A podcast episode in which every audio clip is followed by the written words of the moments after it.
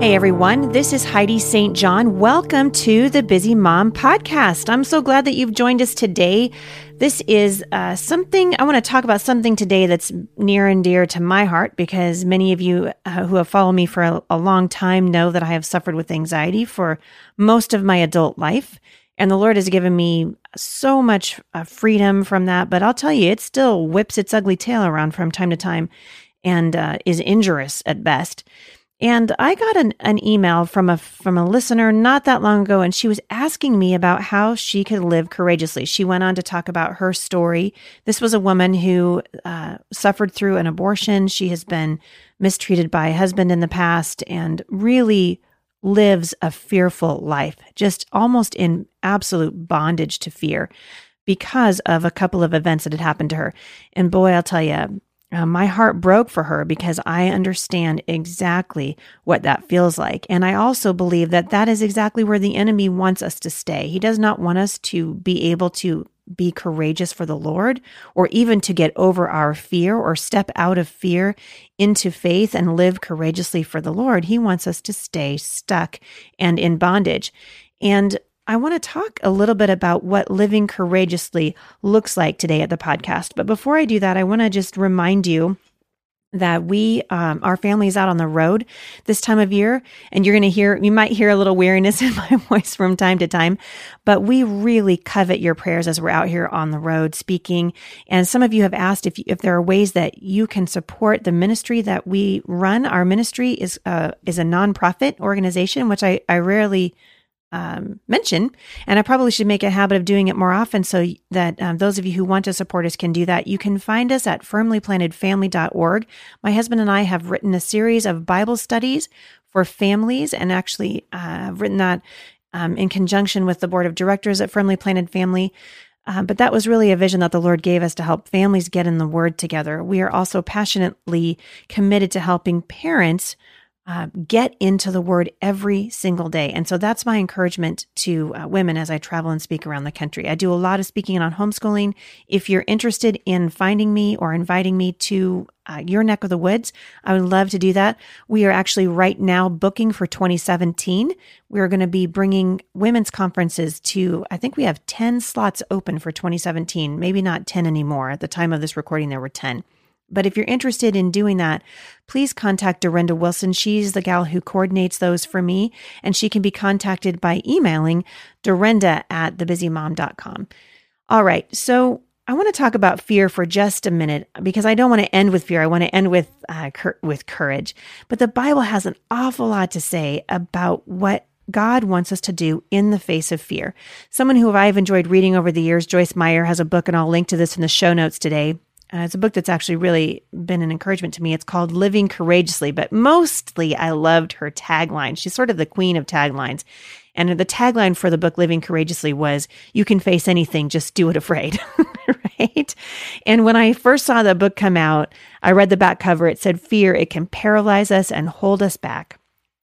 Or we can choose to face it and live the life that God has planned for us. You remember we talked about this with, with Gwen Smith a couple of weeks ago about Gwen's belief, and she's absolutely right about this, that we are children of the living God, that God wants us to live everything he has for us. And in uh, in Gwen's book, I Want It All, and in Joyce Meyer's book, Living Courageously, Joyce talks about how we confront and conquer fears that we have. And she takes, of course, you know, her she has a lot of experience uh, in fighting fear in her own personal life. And so she shares scriptures. But her whole her point is to draw you back to the Lord so that you can live your life to the fullest. And it's different. I want to just really make a distinction. This is this is different than the prosperity gospel. This is different than saying, "Hey, if you just think it, it will happen to you. If you pray hard enough, God will give it to you." God never said that in his word. But God did say that He wants us to be free from fear. And He has also said that He wants us to live lives of victory and lives of courage. I love 2 Timothy 1 7. In fact, I love it so much. I had a pendant made of it, and you can find that at, at my website if you go uh, click on the store. It says fearless on the front, and it says 2 Timothy 1 7, the scripture reference on the back. For God did not give us a spirit of fear, but of power and love and a sound mind. In the book of Joshua, chapter 1, verses 9 through 11, God said, Have I not commanded you? Be strong and courageous. Do not be afraid. Do not be discouraged, for the Lord your God is with you wherever you go. So Joshua ordered the officers of the people go through the camp and tell the people, get your provisions ready. Three days from now, you will cross the Jordan here to go in and take possession of the land which the Lord your God is giving you for your own. I want you to think about that with me for just a minute because when I think of the land uh, that the Lord's given to me and to my husband, really they're dreams that He's put in our heart. Now, for the Israelites, it was actually a, a physical place. It was a prom- the promised land they were moving into the land of Canaan. But in many of us in our in our walks with the Lord, it's a dream that he's given us. It's a desire that the Lord's put on our hearts. And God says that he wants to give us those things, but we've got to walk it out. We've got to walk it out. We've got to be on guard against the enemy. Paul told the Corinthians in 1 Corinthians 16, 13 to be on guard, stand firm in the faith, be courageous, and be strong.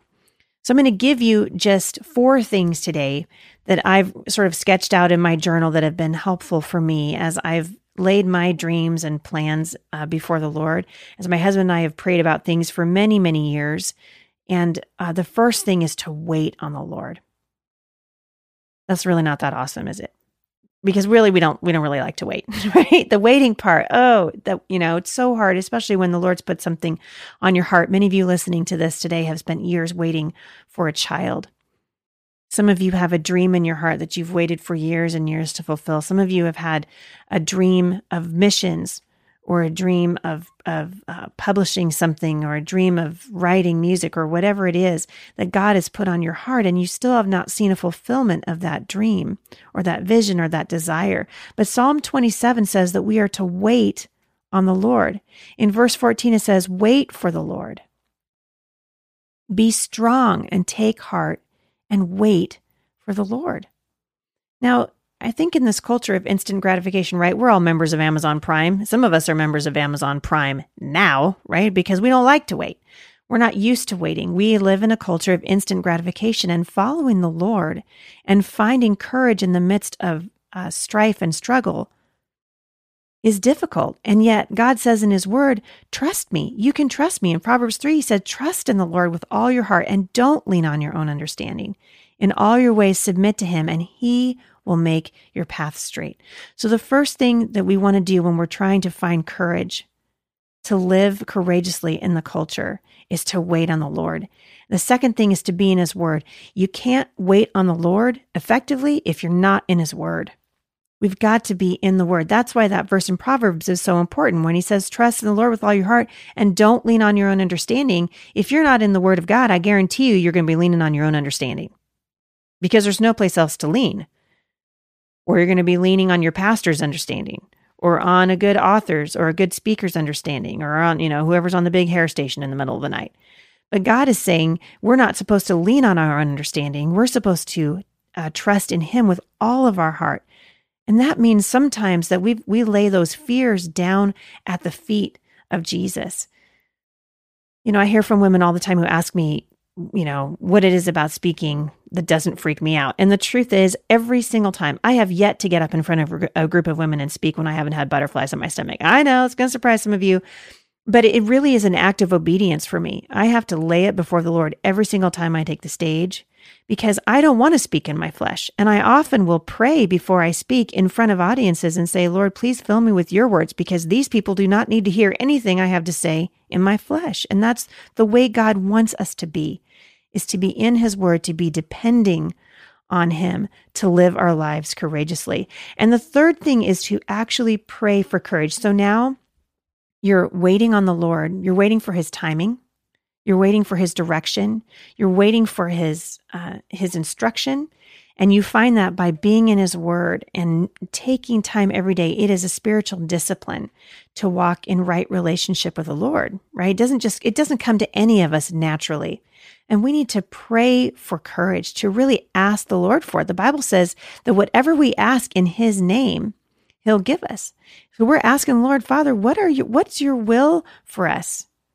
I love it that Jesus, who understands our fears and understands that we're wrestling with the spirit of fear, and I believe I've said this many, many times on here on the podcast that fear is a spirit.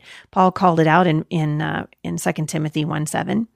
He said God didn't give us a spirit of fear, and whenever Jesus addresses people who are afraid and are having, uh, who are struggling to step out, many of you are afraid in the culture. You're just afraid to say, "Hey, that's wrong," and you can feel your heart racing when you know you need to say something, and we're just we're afraid because we're going to be labeled. We're we're afraid because the the culture is going to label us, and it's not just that that any faith is under attack in this country right now. It's the Christian faith in particular, and actually around the world. It's not just the United States; it's everywhere. It's the Christians who are being attacked for their faith right now.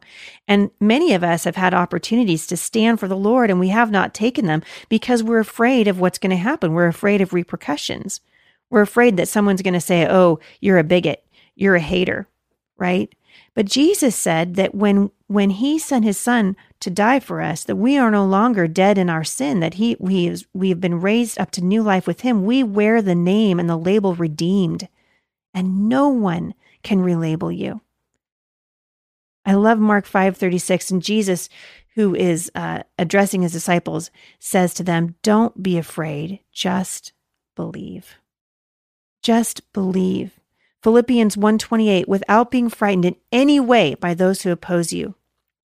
Don't be frightened. He says this is a sign to them that they will be destroyed, but that you will be saved. Wow. God has so much to say when we pray for courage. He wants to give it to us. I love Psalm 112, 7. This was a verse I had penned uh, that was sitting on my bathroom mirror for a long time when my husband and I walked through some very fearful times in our life. And it says in Psalm 112, verse 7, they will have no fear of bad news. Their hearts are steadfast because they trust in the Lord. Ask the Lord to give you courage. He absolutely will give it. Psalm 31 says, Be strong and take heart, all you who hope in the Lord. And the final thing is to act when the opportunity arises. So when God gives you an opportunity to speak, speak. And remember, he said, Be strong and courageous. I love that he said to Joshua, Be strong and courageous because you are going to lead these people to inherit the land I swore to their ancestors to give them.